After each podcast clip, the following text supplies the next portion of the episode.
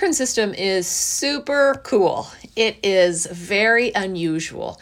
It is composed of multiple glands in the body, and those glands release hormones, and hormones are chemicals basically that are released in one area and they travel through the body, through the bloodstream, and they have their effect on a distant site. So that's what's kind of special or unique about the hormones.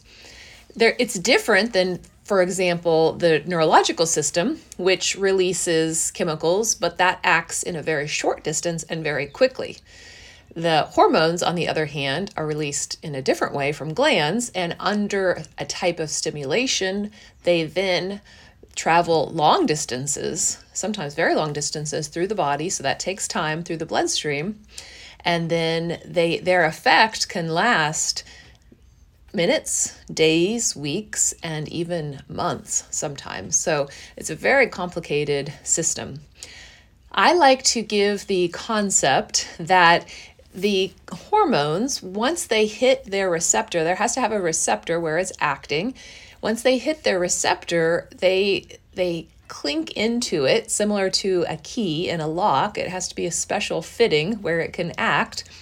And then that process of doing that is like turning on a car or when all of a sudden your lights come back on in the house after a storm basically then all the little things in the house start clicking on or in the car.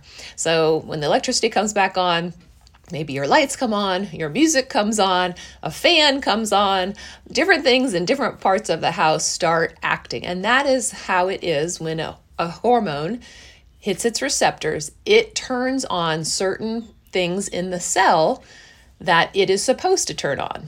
And so that is kind of the concept. So you take it's all so hard to even see and fathom, but you take this hormone and under a certain stimulation, it's released, then it travels through the bloodstream. So it's released by its gland, travels through the bloodstream, and then acts at a distant site in a very microcellular, amazing way. So let's talk about the glands. I'm going to start from the head and go down. It's kind of an easy way to do it. So in the head, if you put your finger between your eyes, right back there, is the pituitary gland. And the pituitary is the amazing gland. It's the master regulator, really, of the endocrine system, kind of like your big electrical panel at home. It has lots of in, feed into it, so it receives feedback from the hypothalamus, where it has hormones that, that stimulate it.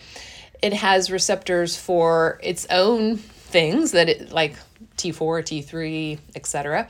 So lots of receptors in the pituitary gland, which is this tiny little gland that hangs on a stalk. And it's almost kind of like a little mini apple, and it hangs on its little stalk like a um, apple does from a tree. It releases these hormones, for example, TSH. The TSH then travels through the blood to the thyroid gland in the neck to release T4 and T3, mostly T4. So that is one of the ways the pituitary works. Then the thyroid puts out its own thyroid hormone, that T4, and the body converts it to T3. That goes back through the bloodstream again to the pituitary, which has receptors for T4 and T3, and then it regulates the amount of TSH. So it's in this beautiful circle loop. And if you get too much, it'll decrease the TSH. If you get not enough, it'll increase the TSH. So it's always working in this beautiful pattern. Another thing that it releases is ACTH. So ACTH travels from the pituitary through the bloodstream down to your adrenal glands.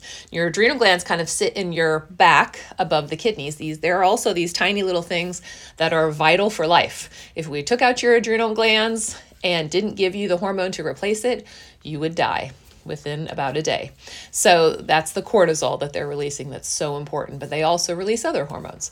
So the adrenal glands are under the stimulation of the ACTH from the pituitary. They're also under a different stimulation. They also have these receptors for which basically help uh, detect salt, blood pressure, volume, etc. So they have another part of the adrenal gland that regulates blood pressure and volume uh, independently of the pituitary. So different, lots of different systems. In a, another thing that it makes is FSH. So FSH and LH, those go to our ovaries or or for the man, his gonads. And that really that helps us release estrogen, testosterone, making sperm, helping uh, the egg to mature and then be released so it can be fertilized. So FSH, LH for a man or a woman, they they stimulate our gonads, which helps with all the reproductive things. Also, pituitary receives feedback from those things from testosterone from estrogen etc and it also regulates in in response to that among other things uh, in the neck, right next to the thyroid, are the parathyroid glands. Now, those are glands that are not under the stimulation of the pituitary.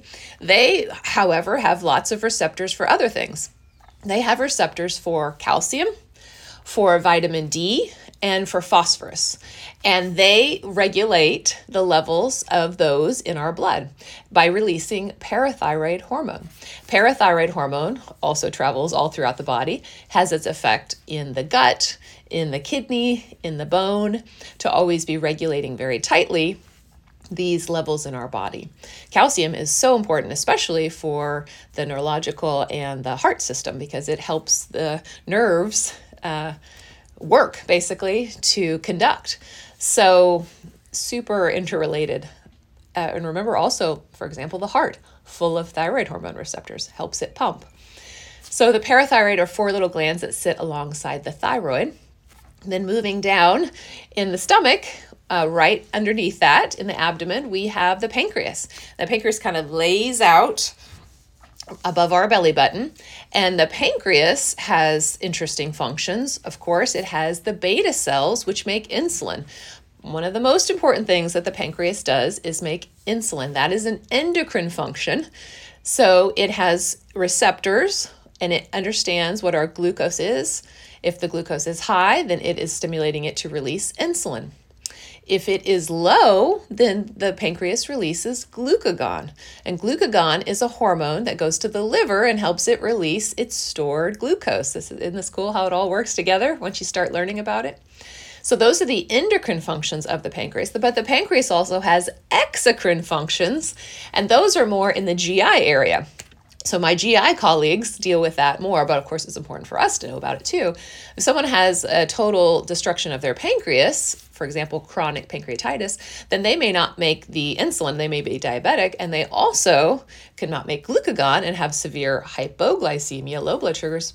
Those are all the endocrine, but through the exocrine, they may have this chronic malabsorption and actually have to be on pancreatic enzymes because through the exocrine fun- function, that means it's the pancreas is releasing hor- uh, enzymes that go to the gut and help us to break down our food and so it can be absorbed.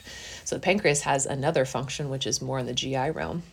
That's called exocrine. So that's different than the endocrine because that endocrine again traveling through the blood. So we talked about that and the adrenals, uh, and then we go down to we we talked about the reproductive organs already under the function of the FSH and LH. And that, uh, outside of now the growth hormone that we'll talk about, is what composes the endocrine system. So the growth hormone is also released from the pituitary and it works in the liver. The liver is a endocrine organ also. I mean, it has lots of functions. Of course, it's it it metabolizes things. It does a lot of other things besides just endocrine but it also does have endocrine functions. So growth hormone acts through the liver to produce IGF-1 which is a which is a stimulation hormone that stimulates growth and that's how we that's how we grow. That's how we elongate our bones and get taller and get stronger and uh, it affects lipid metabolism and multiple other things that growth hormone and that's from the pituitary and then the last thing to talk about is the gut. So we know from new research, and we've talked about this uh, on my Instagram account, all of the gut derived hormones that we are learning about that also are now, we know, to be endocrine things. So GLP 1, and that's what your Ozempic, Trulicity, etc. is. GIP, that's another gut derived hormone, and that's what uh, Mounjaro is. Remember, it's GLP 1 plus GIP. And there are multiple other gut derived hormones that we are just learning about. There's a whole endocrine world in the gut. Isn't that amazing? So, this is just a little short run through of the basics of endocrinology. I hope that you enjoyed it and let me know any questions that you have. I would love to answer them and go in more depth with more something more specific in the future. Take care.